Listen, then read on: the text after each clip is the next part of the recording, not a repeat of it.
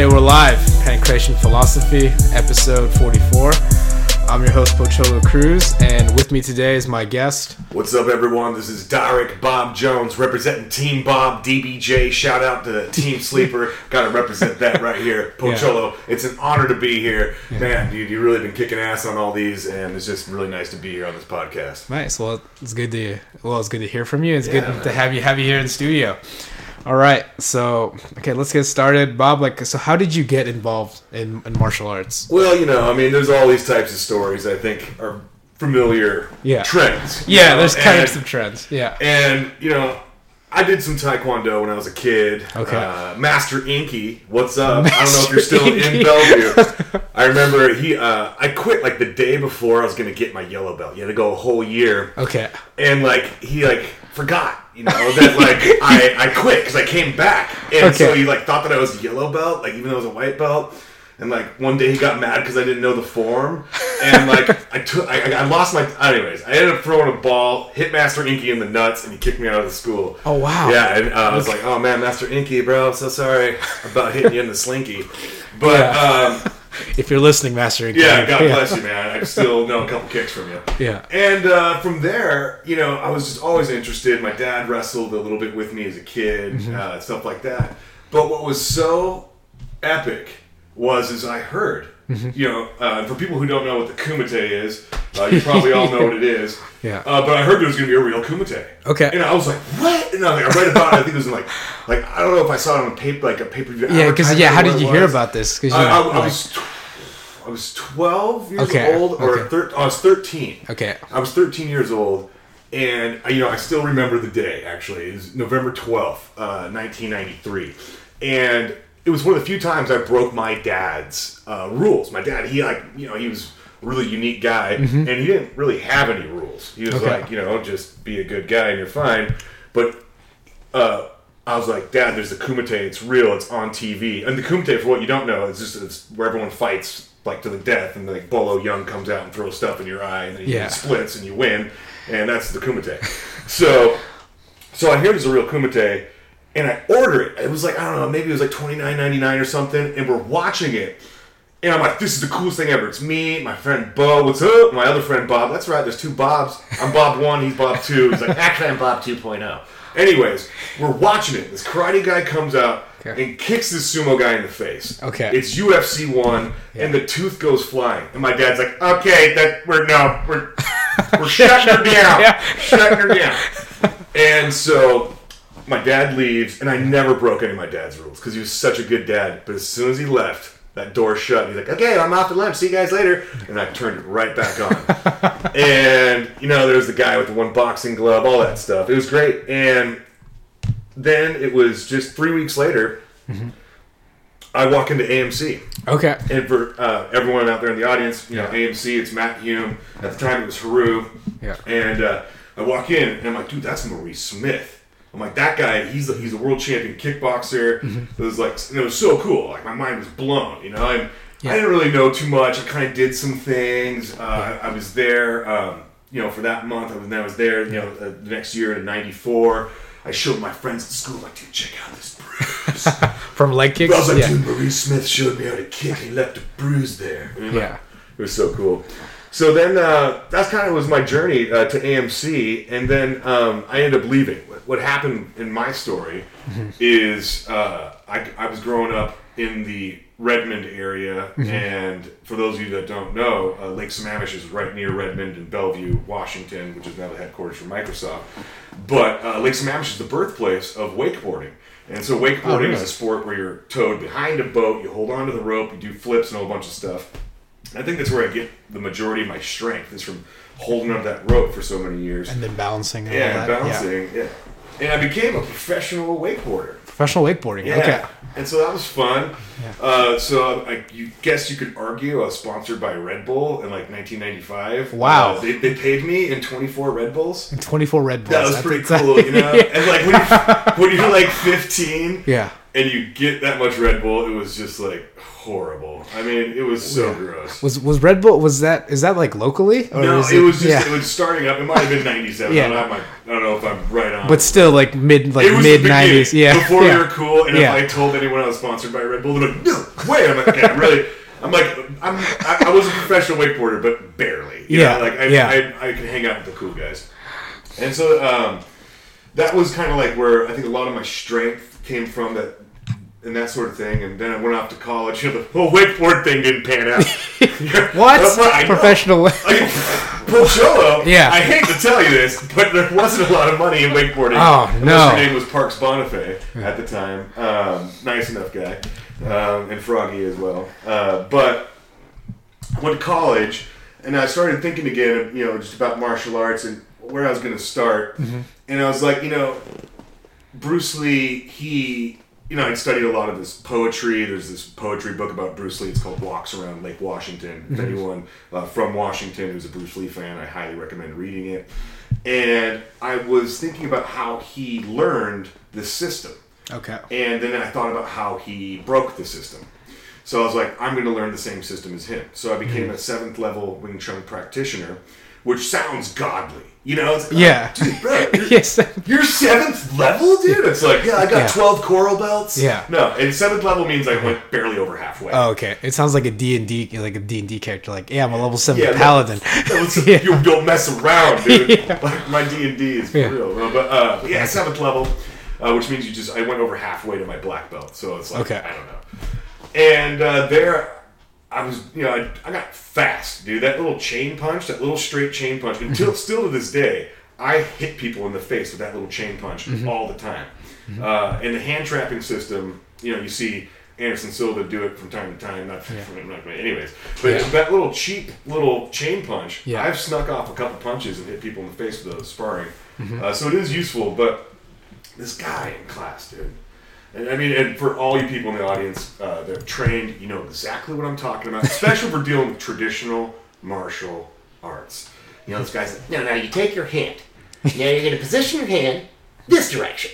Now, okay, now, okay, now. and I'm like, well, what if I do this? He's like, no, no, keep your hand here. I'm like, oh, God. Yeah. And so, like, one day in class, this guy is just, oh, God, he's just trying to trying to tell me this technique is this way, this way. And finally, I just pick him up. I'm like, what are you going to do now? Yeah. You know? What's your And- technique what's now? your technique now? Yeah. And so that's when I stopped going to Kung Fu. I graduated college, um, hadn't quite worked my way into my music career, Mm-hmm. uh, hadn't been a ring announcer yet. For those who don't know, DBJ, Derek Bob Jones, the Dar Darbojo, the B.O.B., that's me, ring announcer. Ring announcer. Wow. Yeah. And um, I went back to AMC. Okay. So I'm back at AMC, you know, I'm like, oh, hey, cool, yeah, all right, you know, and like, I, I- no one's there still. They, I mean, like, was a, oh, well, uh, a couple people there. Well, Mo, Mo was still there, and, and he remembered me from when I was a kid, and uh, and so I trained a couple times, and then Matt, uh, Matt Hume, Coach Matt Hume, uh, if you guys don't know, is just one of the most amazing coaches in the world. Uh, look up to him a lot, a great guy he invited me to come and train in the morning with the pros. Mm-hmm. And I was like, oh, cool. So I'm just out of college. You know, I'm just back at AMC. I've only been for a few weeks. My, you know, I don't know really any martial arts, you know, to be honest. Mm-hmm. And I mean, I know my little chain punch. You know, Yeah, seventh you're- level, you're seventh whatever. level, But, but yeah. you know, I don't know effective martial arts essentially. Okay. And I AMC has this really cool thing where right next door is this amazing training facility. It's called Yes. End Zone Athletics. Yeah. That's awesome. Uh, shout out to Joel. Love you. I want your baby. Uh, not inside me. Uh, this time you have to carry it. But what I'm saying uh, is I walk into End Zone. I just go out to AMC and I walk into End Zone. It's like, I don't know, like 10 or 11 in the morning and I see Maurice, uh, Yeah. who I know Maurice Smith. You know, I'm like, oh, and, and I kind of around the corner, and Maurice Smith is doing an iron cross, and one hand is against the wall, and the other hand is against Bob Sapp's ass, and he's holding Bob Sapp. And for, if you guys know, okay, Bob Sapp is the biggest guy ever born on the planet. He's like. Six foot five, four hundred pounds, like maybe three eighty or three sixty. I don't know what. But legit near 400 pounds. Yeah. near 400 pounds and mostly muscle you know Yeah. and and he was getting ready for some fight in pride at the time this was the era pride was just a beautiful crazy fight organization, uh, and Bob was getting ready for one of these fights, and so. Uh, Maurice is holding him onto the treadmill, making him run because Bob wants to get up. Once they get He off the like, oh, I can't go any further, man. Don't done, man. Maurice is like, shut up, Bob. Just keep going. Yeah. And, and uh, he's like, oh, oh. and I'm like, okay. So that was like my introduction to Yeah. real mixed martial arts. to real arts. mixed martial arts. Yeah. Wow. Okay. Well, what? A, Yeah, I'm like, oh shit. I'm like, and so I'm like, I'm, do I have to stay on a treadmill till I die? Also, but um, walk in and then we started training with those guys and things like that. And uh, I think sometime after that, maybe a year or so later, uh, Chris had. Uh, Chris- uh, Chris, uh, Chris Leben, Uh, yeah. For those guys don't know Chris Leben, he was a big star from the Ultimate Fighter show UFC One yeah. and uh, he he was coming in, and I was like, "Oh no, you kind of kick like this," and, Co- and Coach Shum was like, "Don't teach him anything. You don't know what you're talking about." I'm like, "Oh damn it, Coach!" I'm like, "Come on, man, give me some love." Yeah. But uh, and I go to train uh, with with Chris and you know these other guys, and I think Sakurai who was another dude uh, from Pride at Mm-hmm. the time, and we go to train, and I, I'm running around this circle, and well, anyways, Yeah. I mean, there's a lot there's a lot going on, but ultimately I I'd gotten into the game. Okay. I'd gotten my ass kicked by Chris training, you mm-hmm. know, and I'd gotten my feet wet.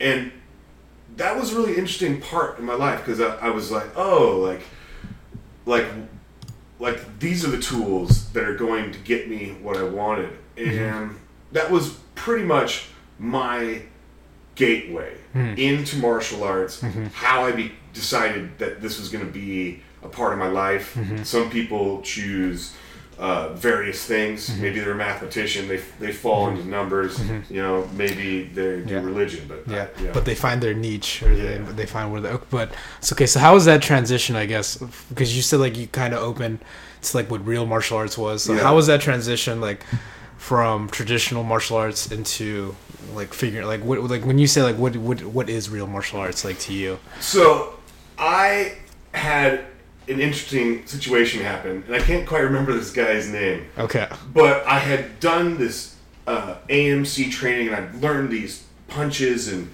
I know how to kick, and and uh, I had, and, also I ended up being a ring announcer, which was a huge part of my martial arts career, really, because I never fought. You know, I got paid to be in the ring and not be punched.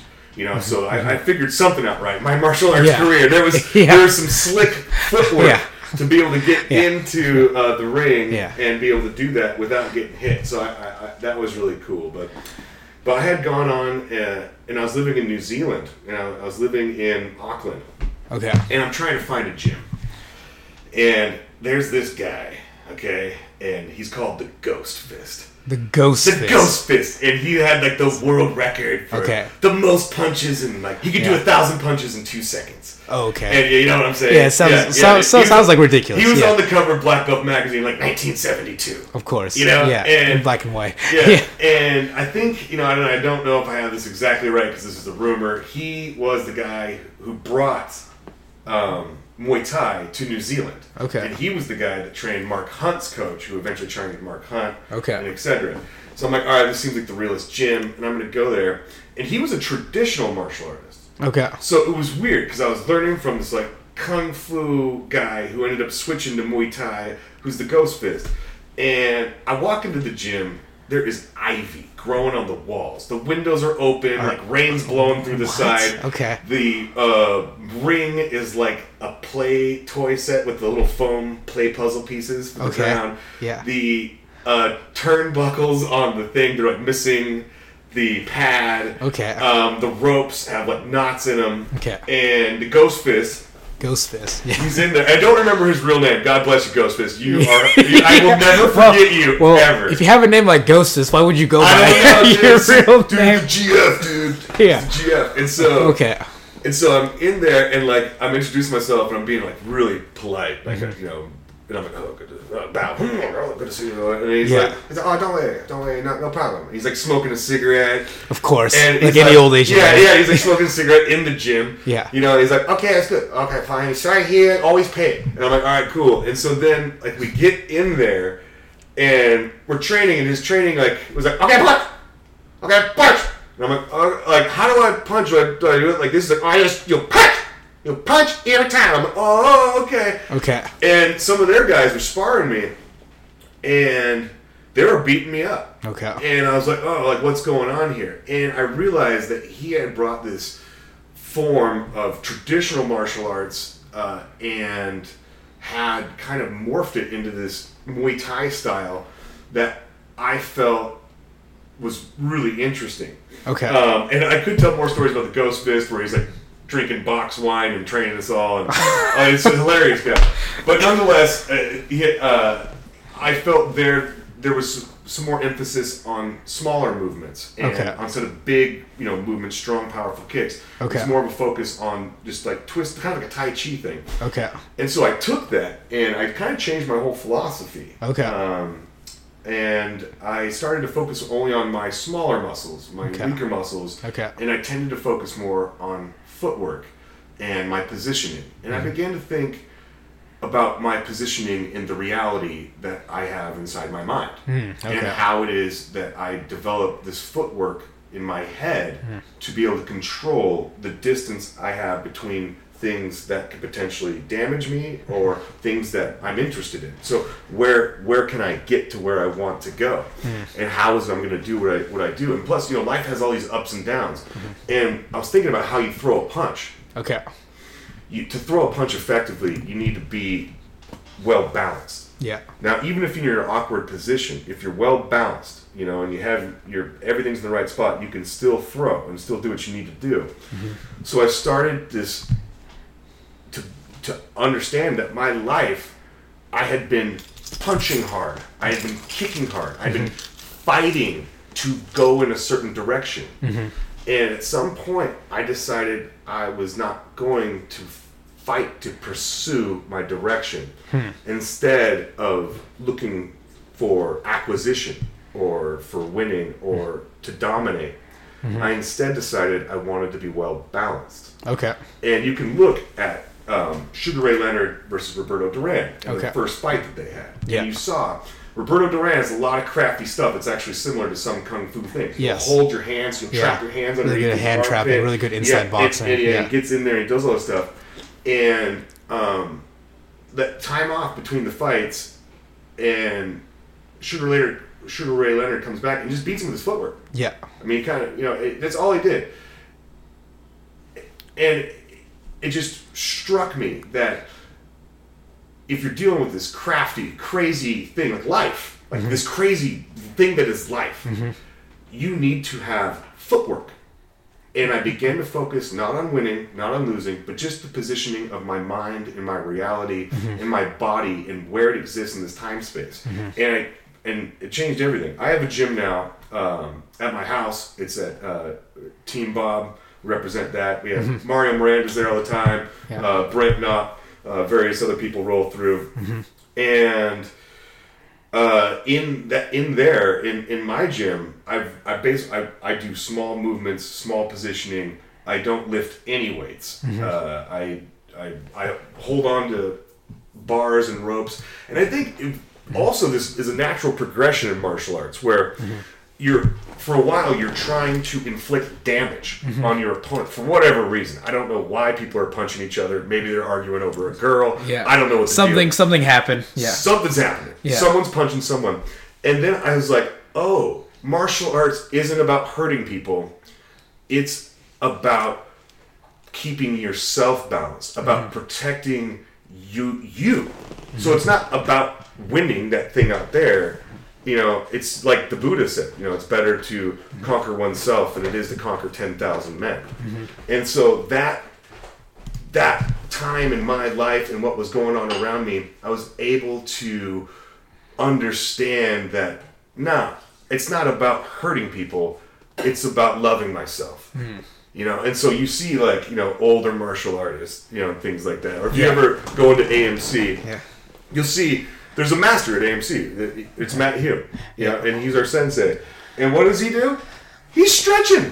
Yeah. He's he's pulling on something. He's leaned down. He's rubbing a knot out of his leg. You know, he, he, he's maintaining himself. And so there's this. Maybe it just has to do with age or just you know my experience in life. But there's this point in time where martial arts becomes um, a way to not only just preserve yourself, but also a way to get yourself to excel through.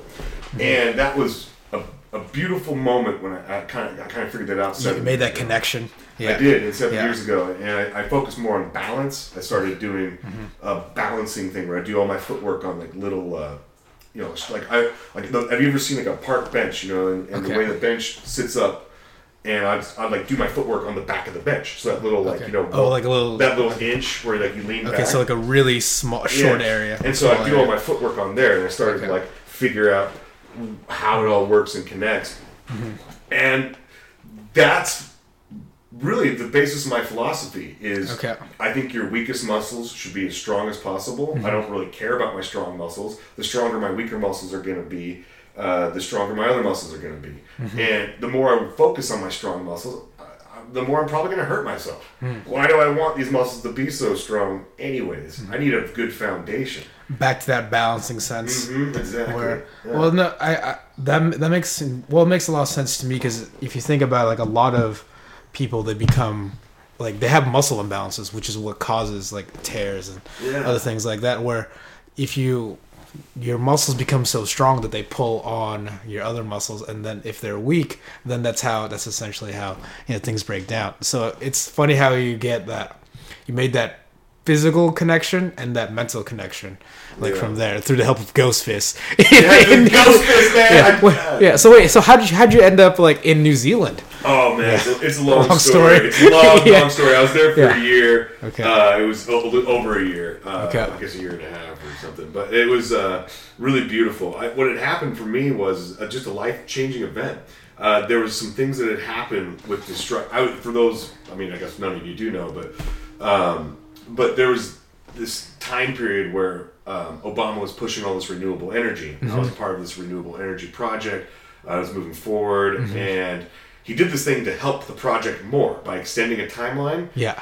Extending the timeline made my project not valuable because the Ah. fact that I had my project before the timeline done, Yeah. when he extended it, my project lost its value because anyone could then start a project also. I see. And then And so then from there, you know, my, my Re- regressive value because of time. yeah. Yeah. and so and so my uh, my project goes away, and I'm trying to regroup. So at that point in time, I was in New Zealand. Okay. And I, also that business failure to me, um, which I would look at a cha- as a championship fight. You know, Mm-hmm. it took me a long time to get there. I had to move up the ranks to get in that position. I had to talk to certain people. I had to shake certain certain hands to get the certain deals done. Mm-hmm. And when that loss came to me, that's when I started to reevaluate my life. Hmm. I spent some time at the uh, the Dharma group, and it's not like the Lost show. Where they have- Dharma, okay. Yeah, they have like the Dharma Initiative, like Yeah, Lost. yeah. I was in New Zealand, which kind of looked like Lost. Okay. And I was, I, I Yeah. was So at- what's the Dharma group? so it is this um, uh, Zen monastery uh, in uh, New Zealand, and I spent some time there while I was there. And what I would do is I just re-looked at my whole life. Okay. And this is where my philosophy came from. Is I decided these other things aren't important. What's important is me and my reality building. How do I build my reality and structure um, my emotions and thoughts? And I began to focus on simple things. Three simple things occupied my time. Okay. And I'd spend about six hours or more every day studying these three things. Okay. These three things were sitting, breathing, and walking. And that's what I would do. I also did, you know, some, you know, light, you know, stuff and things like that after this. But essentially, I just walk through the mountains of New Zealand, up and down hills, and then stop at the monastery, uh, do my, you know, breathing and meditation, and then I'd walk back, and I would go back to where I was living at the time. And so that was my daily routine. And me and my good friend uh, Marcus Robinson, who happened to also be in New Zealand, who I went to junior high with, who I hadn't seen in 15 yeah. years. Crazy story. Marcus, I love you. I'm in New Zealand. I find out he's there. I call him Okay. in Auckland. I call him, and I'm like, I heard you're in New Zealand. He's like, Yeah, I am in New Zealand. I'm like, I'm in New Zealand. Where are you? He goes, Auckland. I go, I'm in Auckland. And I go, What do you mean? I'm like, What street are you on? He's like, I'm on Princess Street. I'm like, I'm on Princess Street. He goes, Princess Street and what? And I go, Prince's in 12. He goes, Prince's in 12? I'm on Prince's in 12. And I go out my building, I walk on the balcony. On the balcony in the building opposite of me, I could have thrown an American football, none of them rugby balls. I could have thrown an American football to him from Yeah. one side of the building to the next. Great friend. So me and him would walk the hills together Okay. and uh, and we had a great time. And so that was my experience in New Zealand, uh, and that was the way I developed this new way of for me of doing martial arts, which was um, breathing, sitting, and walking. And to this day, you know, people are like, "Wow, your posture is really great." I'm like, "Well, yeah, for a year and a half, for six hours every day, I focused on my posture until it corrected itself, and I, I focused on my breathing until I thought that my breathing was corrected." And uh, I, I do this walking meditation where I walk incredibly slow. I mean, just like the slower I could walk, Okay. you know, the the Like you were purposely walking slow. slow as possible. And the Okay. slowest I could walk is where I started to really develop these thoughts around balance. Okay. Because if you've ever walked incredibly slow, it's actually hard. Uh, I mean, if, if you're trying. Because you're focusing on yeah, the walk. yeah. Okay. But if you aren't trying and you're able to get through it and you're just moving incredibly slow, your weakest muscles have to be strong to provide you this balance. So that's where analyzing every one of my footsteps time after time again is where I was like, oh, these footsteps, where are they taking me? Where are they leading me? How does this step lead to my next step? You know, can I throw a punch from this position? You know, and, and those types of things, and and that's what kind of brought me here today. Uh, is is that story? And and you know, there was a whole bunch of fun stories in between. I mean, uh, I, I years before that, you know, uh, when I was still living the hard way, I had ended up being lucky enough to go to a UFC event. Okay. Uh, and it was uh, Rashad Evans versus Lyoto Machida. Oh, okay. Uh, and uh, I had an It's like, opportunity. yeah, it's like 98 or, 9, or And I- UFC 98. Something Yeah, like and I had an opportunity to go backstage Okay. um, before the fight had occurred, and I was I got to meet both fighters right before they got out to go. They had both their hand, hands wrapped, and so Okay. I I go to meet Rashad first. Okay. Rashad looked great. He looked great. I mean, this guy was going to defend the belt, not a question in my mind. You know? Yeah. Um, and I then I get to go over and he like signs a thing for me. I'm like, don't make him sign a thing. I'm like, this is weird. I'm like, he's like, my, I like, I never felt more awkward in my life. Yeah. This He's like, his hands are wrapped. yeah, his hands are wrapped. He's like, I'm like, dude, I, like, I don't want, like, I don't, you know, I mean, God bless you, you know. Um, Yeah. Uh, and um, then we go to Lyoto. Uh, we go to, into his little area. Mm-hmm. God, he was very calm, you know. And I still had Rashad is my guy, but he's very calm. And so we're sitting, and the fight happens, and I had noticed that um, I'm sitting next to. So this is a fun story. Okay. right. You know, this is my my segue uh, here is just about what Mark. This is this is one of the most amazing moments in my life, to be honest. It's very very. This is what triggered something in me, and that's why I'm sharing this story. Okay. And so I'm sitting at the UFC fight, and I'm watching all the fights, and I'm cheering for Rashad. Okay. You know, who's sitting next to me? Lyoto's dad and his brother what? right there. They're Yeah. right. They're right there next to me, and and I kind of feel awkward. I saw this dad watch his son become world champion. Mm-hmm. I cannot describe the love, the beauty, the pride, and just this amazing. When I looked into his dad's eyes when Lyoto won, I- I was like, wow, uh, uh, it, it was breathtaking. But apparently, you know, my life didn't have enough all of a sudden magic in it. So the little a more magical moment had to happen. I was like, whoa, I get to see this dad watch his son become champion. It's so Yeah. magical. Well, then apparently my life was like, I'm gonna double down the awesomeness. Check this out. So Lyoto comes out of uh, you know th- out of the cage. He's Okay. Mm-hmm. walking back. He's already champion. Big celebration. You know, bows all around. Such Yeah. a gentleman. And um, he he's he's going uh, out and and I'm right next to his his family. Yeah. So his family goes to like hug him, and there's a barrier between because like you know we're right there at the front, but there's still a barrier between us. So they go to get up and they go to rush. Okay. So Lyoto's here. I'm in a Machida sandwich. Yeah. And, I got and, and- Yeah, and I got to do the victory hug. Yeah. I was there in the victory hug when he became champion. and it, it, and there was this. It's, it was an aqua, it was the opposite of, of what was going to happen to me later where i lost you know my business opportunity. It was like he had gotten that. He, he had this cha- he got, he got to get his championship. And when it happened something opened in my heart. It changed me because i saw the connection between father and son. Mm-hmm. And i saw this this art was more than the win. This art was his life. Mm-hmm. And that was a beautiful thing that did change me.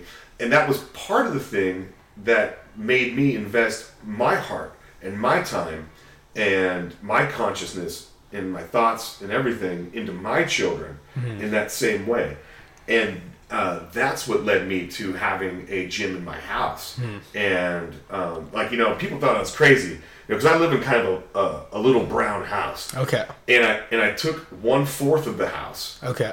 And I just stripped my bedroom out, stripped up the closet. There was a fireplace. We knocked it down. We removed it, and now we have a pretty good sized space. You know, uh, you can have, um, you know, about uh, eight full grown men in there training, or you could have like we've had twenty plus kids in there before. Okay. Yeah, kids class. And so it's a small, smaller gym, but but there, that's where I get to focus on my family, just like Lyoto, uh, like Lyoto's dad did, focus on him, and he, there was a love there that I, I, I can't express to you what it, what it was like to see this dad watch his. It was really his dad's championship. You know, I mean, Lyoto did the work, but it was his dad that laid down the blueprint that got him there. And so now with my kids, you know, like we wake up in the morning. Yeah. My, my wife, she's a Taekwondo black belt. Her fighting record's thirty and nine, um, and um, my sons, you know, You got two sons, right? two sons, ben, Benji and Ammon. Uh, they're great little guys. Just man, Ammon's head movements just ludicrous, and Benji's just a tough little grinder. Uh, but you know, we kick the bag three times a week, 200 times each leg. You know, we're doing Wim Hof breathing in the morning with these little guys. For those who don't know what Wim Hof breathing is, it's a technique where you basically hyperventilate to a certain extent and do breath holding exercises, which releases all types of endorphins and different things in your body. It's pretty cool. I recommend looking it up. Shout out to Wim Hof. Not that I know him, but he is a crazy dude.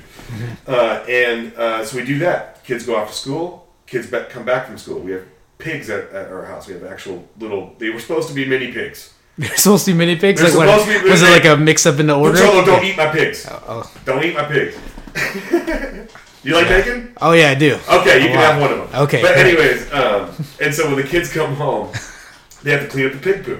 When they're done cleaning up the pig poo, all their friends come over, and then we have a jujitsu school. Uh, Yeah. Big shout out to Cindy Hales, an amazing professor, uh, Mm-hmm. black belt jujitsu practitioner, uh, and she's my kid's uh, sensei Yeah. essentially. You know, and and she comes over and then she trains about 20 kids four days a week at my, at my house Nice. so i have this beautiful Yeah. beautiful school at my house that's operating and functioning when the boys are done with that they eat dinner we do all our homework and at 7.30 at night uh, my good friend brent mankill knott comes over with his little son and then Oh, yeah, how old is Wolf now? Little Wolf. Yeah. Shout out to Little Wolf. Love Yeah. you, buddy. Um, uh, he is now four years old. Okay. But I saw him out wrestle a seven year old just the other day. I And- mean, who would have thought with who his dad is? yeah, yeah, for sure. Yeah. So he's an amazing wrestler. And uh, and then they come over and we do wrestling drills. And so it's this beautiful life that Mm-hmm. I've used my martial arts philosophy Mm-hmm. to position myself, especially after the uh, you know in life. If you're young, you're gonna have failures. They're gonna come. They're gonna Yeah. hit you harder than you could ever believe. Whether it's the loss of a loved one or just the trials and tribulations uh, tri- tribulations that you create for yourself. Uh, and those things are coming for you. If you're planting the seed of uh, lies and deceit, that, that boulder's coming down on you like Indiana Jones in the Temple of Doom, man. Or that might have been that first one, actually. I. I think that was the first one. Yeah, yeah, because yeah, because the classic scene Yeah, where the he classic re- scene. moves Yeah. it and So Okay. hey, man, even if you're tricky like Indiana, you know that that boulder's coming for you. Yeah. And um, and yeah, so those little boys, uh, I, I'm I'm doing the the Machida plan, which is just love them with all your heart, and it's not about wins or losses. It's about Mm-hmm. uh, you know when when you have a good support and a good balance, you're gonna win naturally. You're naturally gonna win. Mm-hmm. Yeah. Losses are gonna come. Uh, not everyone's uh, Floyd. Uh, Mayweather, but uh, losses are going to come. But, um, but yeah, I mean, it's about your balance. It's about the frequency, the foundation. yeah, Yeah. the frequency of, of your mindset and how to move past. I learned that one the hard way, uh, or I'm still learning, I should say, learning that one the hard way. But I'm trying to do, even though I, I don't know the Machidas at all. I, the only interaction I had with them was during that experience at UFC. My man, what an experience. Amazing experience. I Yeah. mean, just, I just, wow, dude. He saw his kid become champion, and it just was was amazing. And and that's, I think, full circle. What kind of brought me to where I get to focus now. And Mm-hmm. these, what it was about for me is, I never wanted to fight myself. I, uh, I I'm, Yeah. A much better ring announcer. So how did you become a ring announcer? How'd that come about? Well, ring announcing is the fun part.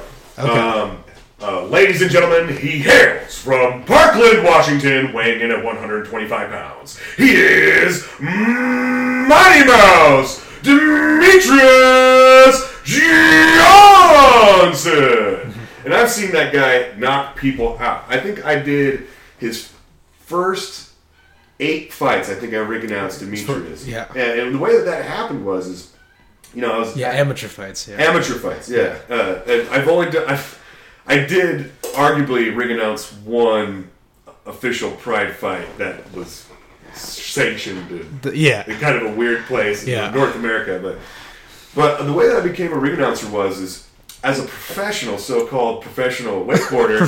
Yeah. right? I mean, like I don't know. sponsored by Red Bull. I, I, yeah, sure. You know, I got a couple of cases of Red Bull. I did win, I think, like 125 bucks once in a competition. Um, but I wasn't as good as the best, as the best wakeboarders. And so I naturally, because I knew all the moves and because of my voice, I became a wakeboard announcer. So then later on, here I am training with all these professional fighters. You know, Rich Franklin's in the gym. You know, you got uh, Chris in the gym, all these other people in the gym, and I'm not as good. So what am I going to do? I'm going to use my voice. And so Matt came to one of my shows as a musician, um, and uh, you know, I, I mean, later on we ended up, I ended up managing this band, and we went on tour, and we got signed to a label, and we our producer was Sylvia Massy, did System of the Down, Tool, Aerosmith, even did the Fat Boys. Everyone else loved you, Sylvia. Um, and uh, Matt Hume, my coach, he came to one of my shows. I didn't know why. You know, like, was How, how did he find out? I just you know I promote my shows. You okay. know, so he just so he just showed up. well, yeah, I'm like, I go in with the gym, like, what's up, AMC? I'm like, it's time for me to do a show. I expect all y'all to come and everything like that. So Matt shows up. I'm like, what the, what, what's Coach doing here? You know? Yeah. And he sees my show, and afterwards, he's like, hey, uh, you, you're going to be my ring announcer. I'm like, yes, sir. Thanks, coach. Yeah. I'll be your ring announcer. And then that's how it happened. And we did all the brawl at the malls and that sort of thing. And then it evolved to um, a DBJ AMC uh, Genesis fights where we had some great fights. You know, Drew Brokenshire, uh, Torian Black Washington, uh, Karos. yeah, Karos Foner, Brent. yeah, uh, Brent, um, and there was a great rivalry between him and Mike Hayes. 300 Hayes, love you, buddy. Uh, yeah, I- Yes, I forgot- it was forgot a great rivalry, dude. It was so Oh, good. man. And we were, they were supposed to run it back, Goliath versus Goliath, uh, Yeah. but it never never quite worked out. Oh, Um, but yeah, and so ring announcing for me was really cool. That's how I got involved, and and God, it was great, you know, because uh, I mean, it was a lot of work because I wasn't really just the ring announcer. I also, you know, found the venues. I also organized all the sponsors. Mm-hmm. Okay. Um, and you know, the only thing, you know, I, I mean, so I, I, I was heavily involved, but it was it was great. And uh, Matt and his amazing wife Christina were very good to work with, and uh, we had a great relationship, and it was just a lot of fun. A lot of fun. yeah. So how how has it been? I guess seeing, because you know you you're. I mean, you saw DJs like Yeah. first fight. Karos is like So how how has it been like being involved in? I guess seeing these guys who would end up becoming professional. Like Man, you know, Yeah. I I've seen these guys work hard. Um, you know, and, and the weight cuts were the worst. Man, Oh, man. I just, I, Yeah. you know, and so because I, I would always, I was always helping guys. I, I managed um, poorly for a while. Uh, Tim Boetsch, I was Tim Boetsch's uh, manager for sponsors, That's for about a year and a half. How did that? yeah, yeah when, when Tim was when Tim was Yeah, so I here. managed Yeah. I managed one UFC fighter, Yeah. and I think we got him like like Supreme uh, Supreme bars. It was like a, a protein Supreme bars? I think it's Supreme. I don't Okay. know. I don't remember. It was years ago. Now. Great manager. Yeah, yeah, great manager. I still have all the details right here. Hey, shout out to Tim. I love you, Barbarian. You're the best. Let's go hunting. Um, and so I was managing Tim and and doing kind of these different things. Oh, I forget what we're talking about here. Oh, we we're, we were talking about you're talking about weight cuts and Oh, how they were God, man. Yeah. And Tim's weight cut. Oh, it was the worst. I mean, he had a bad one. Brent had a bad one. But when we were cutting uh, Tim's weight, it was that fight against Nick Ring. Oh, it was like, okay. no, he did it. And it was like, yeah, he did. Yeah. you know, got him real good. Yeah. But um, we were in the, uh, you know, we go up to the elevator, bump into Bruce Buffer, drinking his beer in the elevator. Mm-hmm. He, he was making fun of Tim because Tim was so emaciated. He's like, oh, look a little smaller there uh, than normal, huh, Tim? And it's like, Yeah. They, they have a good relationship. And and so we hadn't finished the weight cut. We had to go back in uh, to, to, the, to the bath. And the way that Tim does it, everyone does it differently. He does it in the hot bath. Okay. Uh, and God, and he threw in some Epsom salt there, and it just drained the hell out of him. And and we're, we're backstage in Colorado, Okay. and everyone's weighing in. Uh, that's the first time I got to meet uh, Jon Jones. He's like, Hey, hello, guys. All right, we're gonna do this. I'm like, wow, that's Jon. I was like, oh, this is kind of weird. I didn't expect his voice to be all high like that. But, Yeah. Uh, it's, and anyways, uh, we're back there, and Tim is hurting. Like he's hurting, you know. Has he made the waiters? He's is he He still hadn't in made the the process the weight cut? Okay. Um, oh wait, actually no, he had made so he had he, he had made the weight, but he, it wasn't official yet. Okay. They have this official scale backstage at UFC. Okay. Um, which, by the way, don't be an idiot like me. I stood on the scale. Like so, I was like, I was like, I wonder how much I weigh. So I, like, I hop on, it's gonna, hey, motherfucker, get off that shit. I'm like, oh, sorry, sir. yeah, you're, you're standing on the official Yeah, I'm like. I'm so sorry. He's like, he's like, he's like, don't get on there unless you like, you know, no, no. I'm like, oh, I, I forget the guy's name. but He's like a famous dude that's always backstage. Yeah. And so we he weighed the right amount. We go and we get in the van. They put us in. I don't know why I ended up in the van with the uh, with the ring girls. Yeah. But like the, the famous, prettiest one, uh, she's still in there. I think she's been a ring girl for like seven years. Oh, yeah. Oh, she's, she's held on great. She's Yeah. a fun gal. So I'm sitting next to her. She's really nice. You know, I was like, everyone else is in the vans with all the other smelly ass fighters. Yeah. I Guys get are just sweating. sweating. Yeah. You know, they're like, you know, they're cutting weight. Dude, they're like dead corpses. I get in the van with all the pretty girls. Like I said, guys, footwork, positioning, reality. It's about balance. It's about balance, guys. Get in the right van. Okay. And so I get in the right van, and and uh, and we get down there, and we're back, and this doctor sees Tim. He's like, "All right, it's time for your evaluations from the Colorado State Athletic Commission." They bring him back there, and he goes to goes to stand, and the doctor wasn't looking for a second. He was looking down. It's just me and Tim, Yeah. and he's gonna faint. Oh, damn. And he, and he, and he goes back and he kind of hits the wall. And I'm like, Tim, Tim. And I hit him. He Yeah. And then the cop, and then, then the uh, cop. is So The- the doctor. Is, it is Yeah. like a cop because Yeah. this is the guy who's going to bust you. Yeah. You know, Yeah. He's guy examining you. He's examining you. He's the he's, he's the opposite, man. Yeah. And and uh, Tim kind of snaps out of her saying, and the doctor's like, "How are you?" And Tim's like, "Excellent." you know, Game. just like game Fantastic. face, excellent. And. God, he was he was hurting. He was dried up. It was bad. It was a, a horrible weight cut. And then afterwards, we ended up. I, I don't know where it was like a Maggiano's there, and I don't know what it was, but it's some like weird Italian place where you just ate all the Italian food in the world and kind of loaded back the wrong way. But either way, Yeah. Tim was victorious, and I think it's because of my amazing management skills. the sponsors. Yeah, getting all the sponsors. Like two Supreme. Bars. Yeah. Supreme bars. And they gave us like five bucks.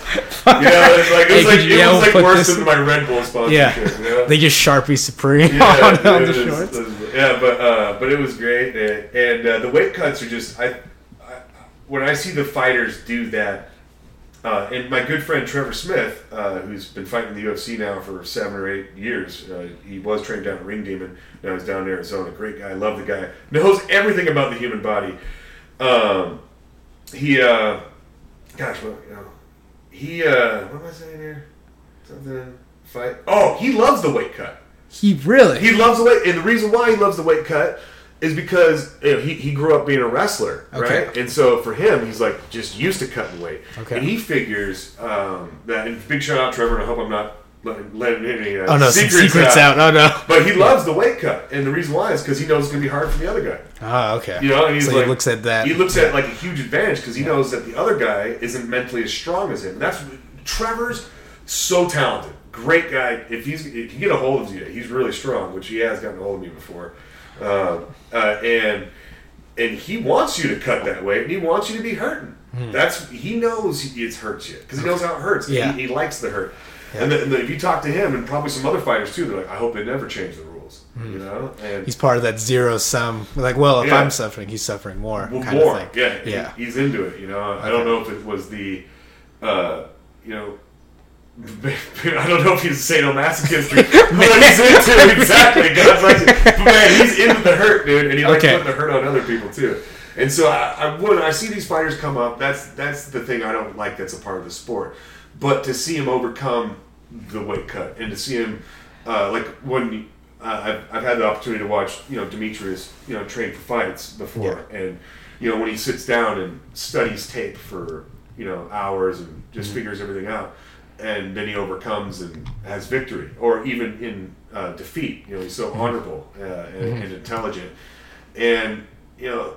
That was that was I guess I have to say my the rise of Demetrius for me Oh yeah. and to be a part of his, uh, you know, his, the beginning of his career. You know, I watched him fight my good friend Michael Briggs. You know, and he, Yeah. he lived. He lived to tell the tale. Yeah, Fight the yeah. best fight in the world. Lived to Yeah. tell the tale. And to watch him come up, I remember. Uh, here's a good one. So it's like. Uh, what is it? You know, we're- it's Brawl at the Mall. Brawl at the One Mall. of these really big, big shows. Yeah, down at, a, the- at, at a a mall. mall. right? Yeah. That down at a mall where you know we're, we made it. We're big time now. You know, Yeah. we're at the mall. Yeah. So we're at this uh, little mall. They call it a super mall, but it's And the Auburn Super yeah, it's, Super Mall. It's not. Yeah. It's not big. well, you it's big in Auburn. Yeah, it's big in Auburn, I guess. Yeah. And so we're doing the fights down there, and Demetrius had just fought before, uh, about uh, two or three months before, and he, had, and, man, we're talking. Uh, this this young man who was just a boy at the time. He was Yes. a young young man, amazing. He can li- uh, he can, when you talk to him, that guy looks you straight in the eye. He's like connected to your soul. Just when you're like, hey, what do you want to eat? He's like, I want teriyaki madness. You're like, oh my god, he really meant that. Yeah. So you go get some teriyaki with him. Um, but he knocked this guy out cold. I forget the guy's name, but he knocked it out cold. And Matt, um, Coach Hume, um, before the fight, he purposely, I think, was replaying. I don't mean, well, I shouldn't say purposely because, you know, Matt doesn't have time to coordinate the fact that the fight happened to be on at the right time. But he wanted to have the fights playing from the previous show, Okay. for whatever reason. Yeah. So the fights were playing from the previous show Yeah. uh, while while the guy's getting ready to wrap his hands. His hands are getting wrapped, and, and, and this is Demetrius' opponent. Yeah. So Demetrius' opponent is getting his hands wrapped, and he's looking at it. He's looking at Demetrius' fight. I'm right there. I'm like, uh, you know. Yeah. And uh, Demetrius had won that fight by knockout. And all of a sudden, the guy who's getting his hands taped up, he's like, oh, yeah, hey, hold on, I gotta go use the bathroom. Gets up and leaves. Yeah. And doesn't come back. and we're, Yeah. we're scrambling, you know, Yeah. to find this fighter. You Yeah. know, because I mean, you, you train two two months, Yeah. uh, a two month camp or whatever, and you're getting ready to fight, and all of a sudden, like your opponent's missing. I mean, this is a just, dance. Yeah, just bails. You know, it's not like Demetrius is going to be in the ring like fighting himself. Yeah. Anyways, that's what ends up happening. Okay. It comes to fight time, and I announce Demetrius Mighty Mouse Johnson, Yeah. uh, f- you know, future, you know, pound for pound goat. Yeah. And he comes out into the ring, and I go, and his next opponent is a. And, uh, and me and Matt, we taught me and Coach Hume, we talked about this, like. How are we gonna do it? Like, like, do you want me to call him like a bitch or Yeah. like a pussy? And he's like, no, no. I was like, no, pussy. That's that's wrong. Like, that's insensitive. It could be considered rude. Yeah. He's like, just call him a pansy. A pants. And I was like, all right, cool. So I'm like, and his opponent, who is not here right now and who is cowering outside the facility in his car and is too scared to come out, is a pansy.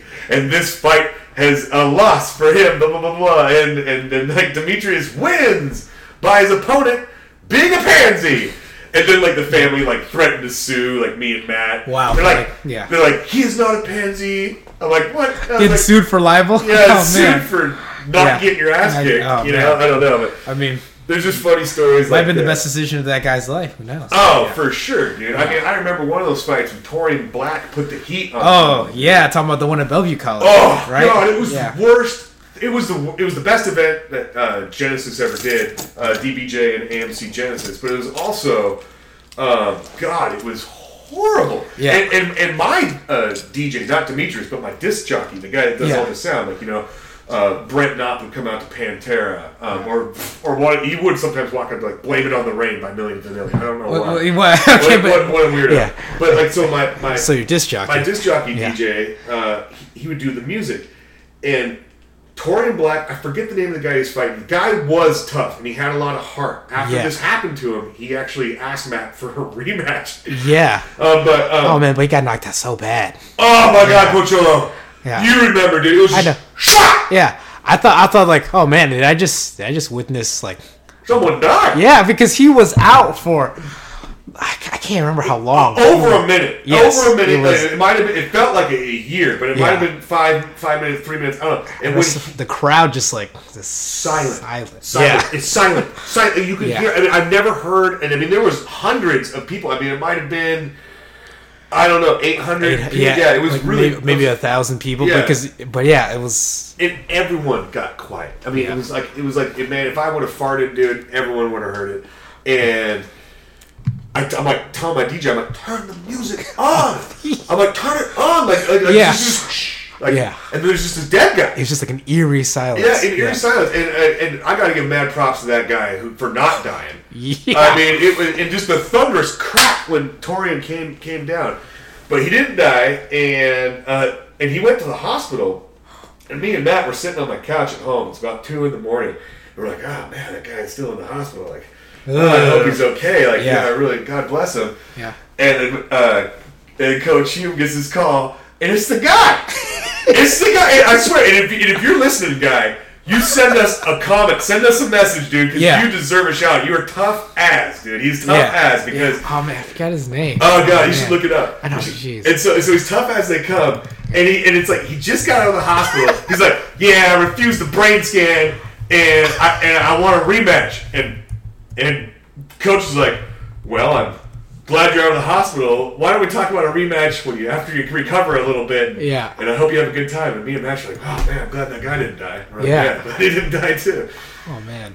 So that was pretty funny. But uh, but you know, MMA's brought me a lot uh, over the years. Uh, I feel like you know, I found my wife, you know, because of the gym I built. You know, um, uh, I had already been married previously. My two sons are from a previous marriage, uh, and when I built my gym, uh, you know, somehow. You know, my, my wife, you know, made her way over to the gym. You know, being martial arts herself, and and that was really something special for me. So that gym's brought me a lot. Now I have my own uh, jiu-jitsu team, and now my kids are already elite athletes. You know, probably do more push-ups than if you're sitting at home on the couch, more push-ups than you. And uh, you know, just a lot over the years. Yeah, and, and and I'm grateful. You know, I'm grateful for what all my you know from from Ghost Fist, you know, Matt Hume, Yeah. and everyone in between. You know, I, I I'm really glad of what they put into me, and I think you know, anytime I was in the gym and a coach was criticizing me, I always remind myself, you know, that, that they're talking to the guy uh, because he has potential. And coach Mm-hmm. Yeah, always liked giving my, you that attention. yeah, Yeah. and co- and coach did. He liked something about me. I don't know if he liked my footwork. You know, my feet are pretty slick, or my head movement. Yeah. But he liked me, and I really appreciated that. And that's what allowed me the chance to have these Bob Sapp stories, and you know, Yeah. all these, you know, have Rich Franklin thinking Yeah. my first wife was cute, Yeah. and I'm like, hey, whoa. Whoa, whoa, whoa. yeah, and then, yeah, and, and then led to you building a gym at your house. So, oh, let's talk about the Cindy Hales connection. So, how did that? How did that happen? So uh, Cindy Hales, I'd heard about her uh, for some time, uh, and you know, just team, team sleeper in general. Her her team, she has an amazing team. Yeah. Uh, the peers that she has are amazing. Uh, the adult classes, uh, the kids classes, and uh, I was looking for a jujitsu school, and with the schedule, it just worked out that we were going to Gracie Barra in Redmond slash Bellevue Okay. with um, Carlos. And Professor Carlos there is a, a great guy uh, and really cool guy. Big shout out to you, Carlos.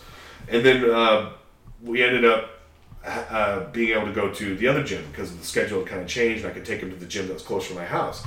So it just so happened that Cindy was at this gym. So like this amazing, amazing professor, amazing coach, and friend, and just person happened to just be training my kids. And obviously, I chose handpicked who trains my kids. So already there's an advantage in Yeah. you know my experience in being able to make good judgment on who's going to be able to have uh, strong emotional and mental aptitude for this skill set that I'm instilling into the kids, which she has in spades.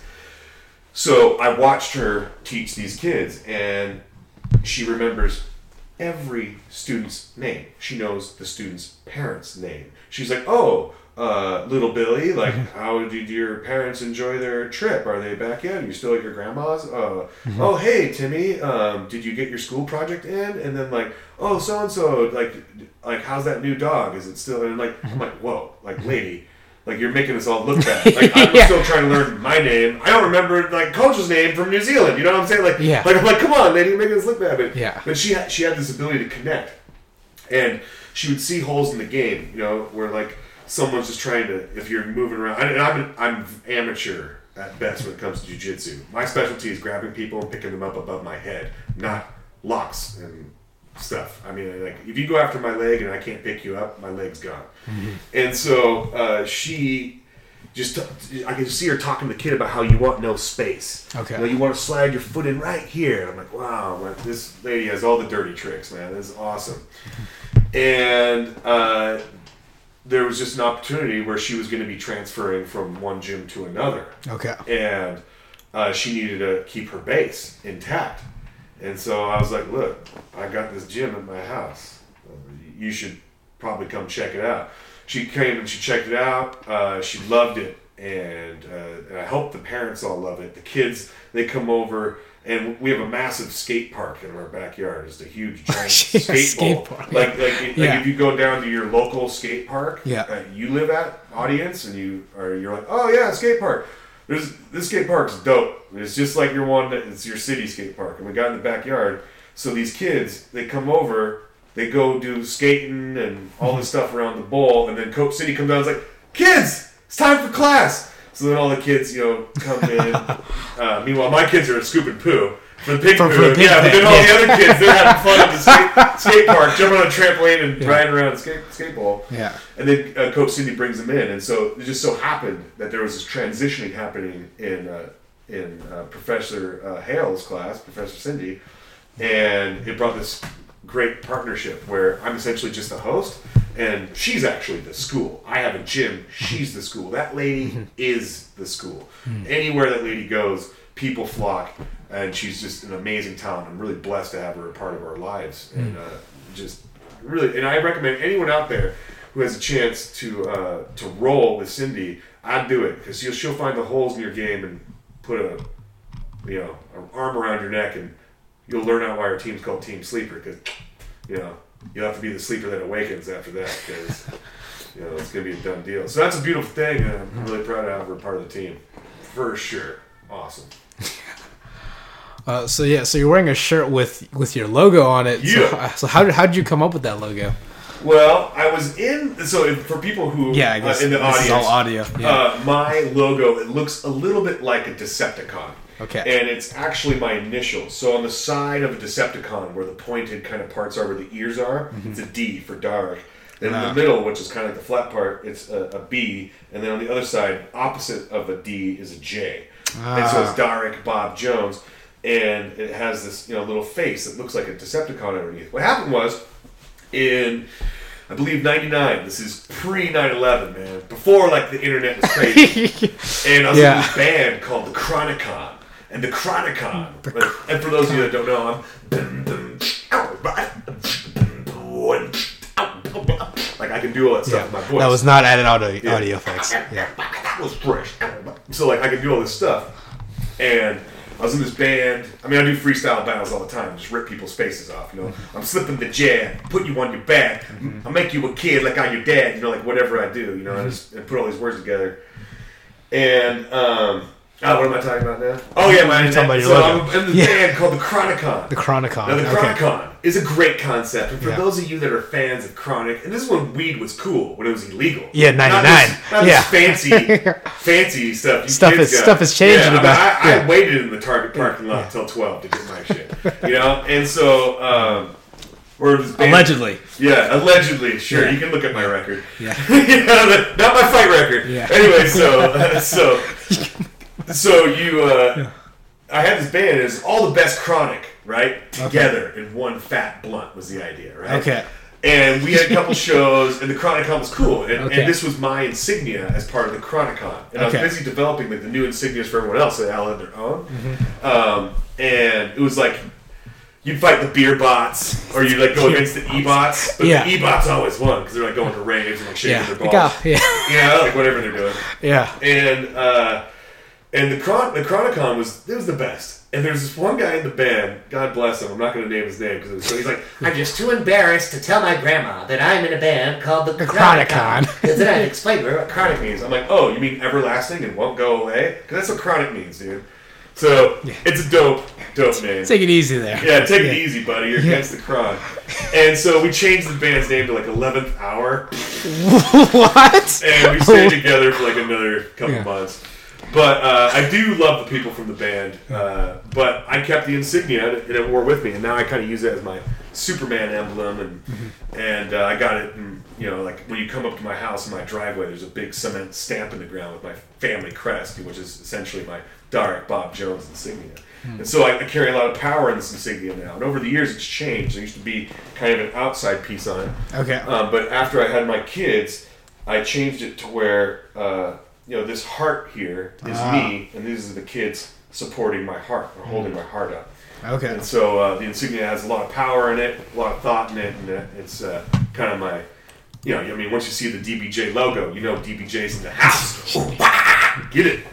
You know what I'm saying? And so uh, that was fun. You know, everyone knows what the DBJ is and the BOB. They like Team Bob.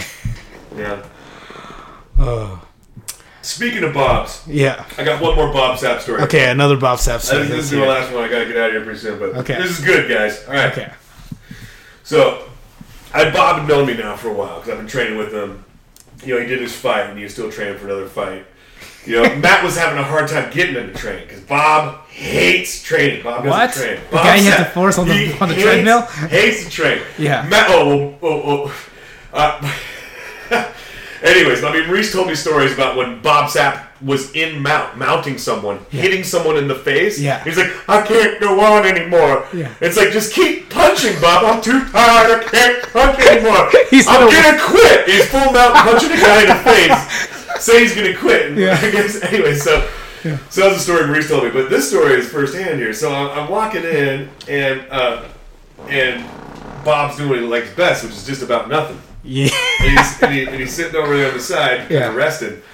And Bob Sapp, who's the biggest dude you've ever seen, like way bigger than Brock Lesnar, just huge. And he has this little tiny dog. I mean, this dog, man, his name's Foxy. Now, how big is a dog named Foxy? Foxy is as big as maybe, I don't know, like a foot. Could probably fit in Bob's yeah, hand. But fit in anybody's hand. Yeah, you know, I mean, yeah. this dog is small. Yeah. And of course, Bob has the smallest dog in the world. He also had the smallest girlfriend in the world at the time. I don't know how that fit, but I'm just saying, this dog. I'm doing the sled, which I'm pulling a sled, and Yeah. I'm, I'm doing it in front of me, and I'm doing an end zone, which is right next to AMC. It's this you know facility where you can train and get strong and tough and stuff. So I'm getting strong, getting tough, and I'm pulling the sled. I'm pulling the sled. And little Foxy walks in front of me. I'm like, I look at Bob. I look at Foxy. I look at Bob. I look at Foxy, and Bob's like, "You better get out of the way, little Foxy, if I roll you up and." And roll you up and eat you like a little pancake.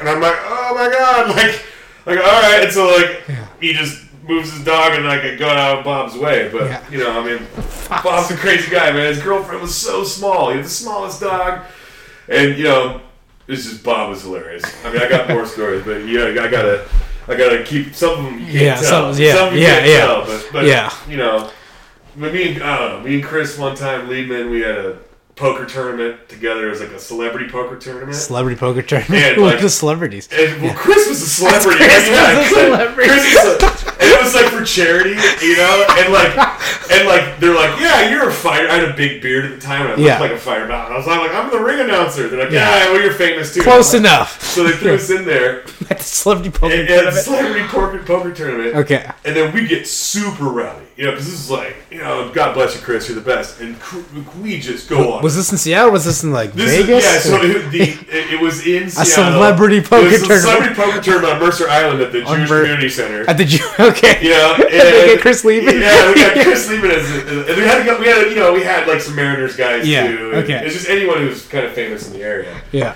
and you know, some Seahawks guys, and you know, we get on a tear. Little Sakurai's with us too from Japan, and we're in the club, Yeah. dude, and we are just. This is right after Ultimate Fighter. Okay. So Chris actually is famous, where everyone's like, uh, "Oh, hey, They like- recognize him. yeah, Yeah. oh, from Chris, TV. you- like some guy at the club. Like, hey, Chris, you remember when you peed on that guy? Chris is like, oh, Yeah. So just every dude, bro. Oh that's the worst. And so then like Chris is like, hey, he's like, hey, DBJ, get up, get on the ground, like turtle position, right there. I'm like, what? He's like, turtle position. I'm like, oh, okay. So I get on the ground, Yeah. and he gets Sakurai right in front of me, and he pulls Sakurai's pants down.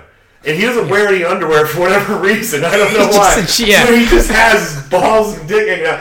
And then uh, Chris pushes him over, and he's like in the club with like his ass hanging out, dude. And like the bouncers like try to get us out of there. Yeah.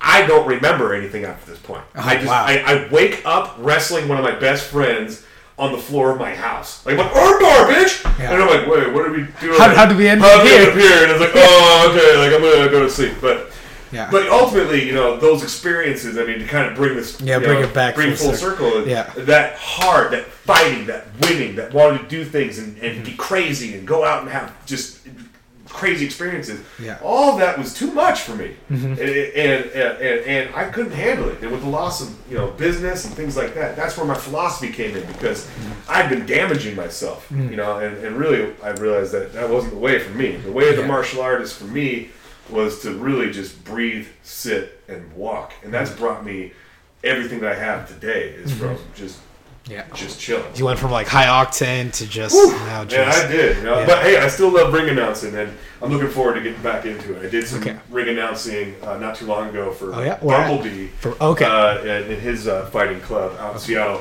Bumblebee's uh, kind of been going through some tough times now, so just shout out to Bumblebee, and I hope your health comes back soon, man. Yeah, is Brent still training there? Uh, Brent uh, Brent Mankill Knopp, he's not training there. He what he's doing is he's focusing on, on my sons and Wolf. So we Okay. got it- him and he punches me in the face all the time.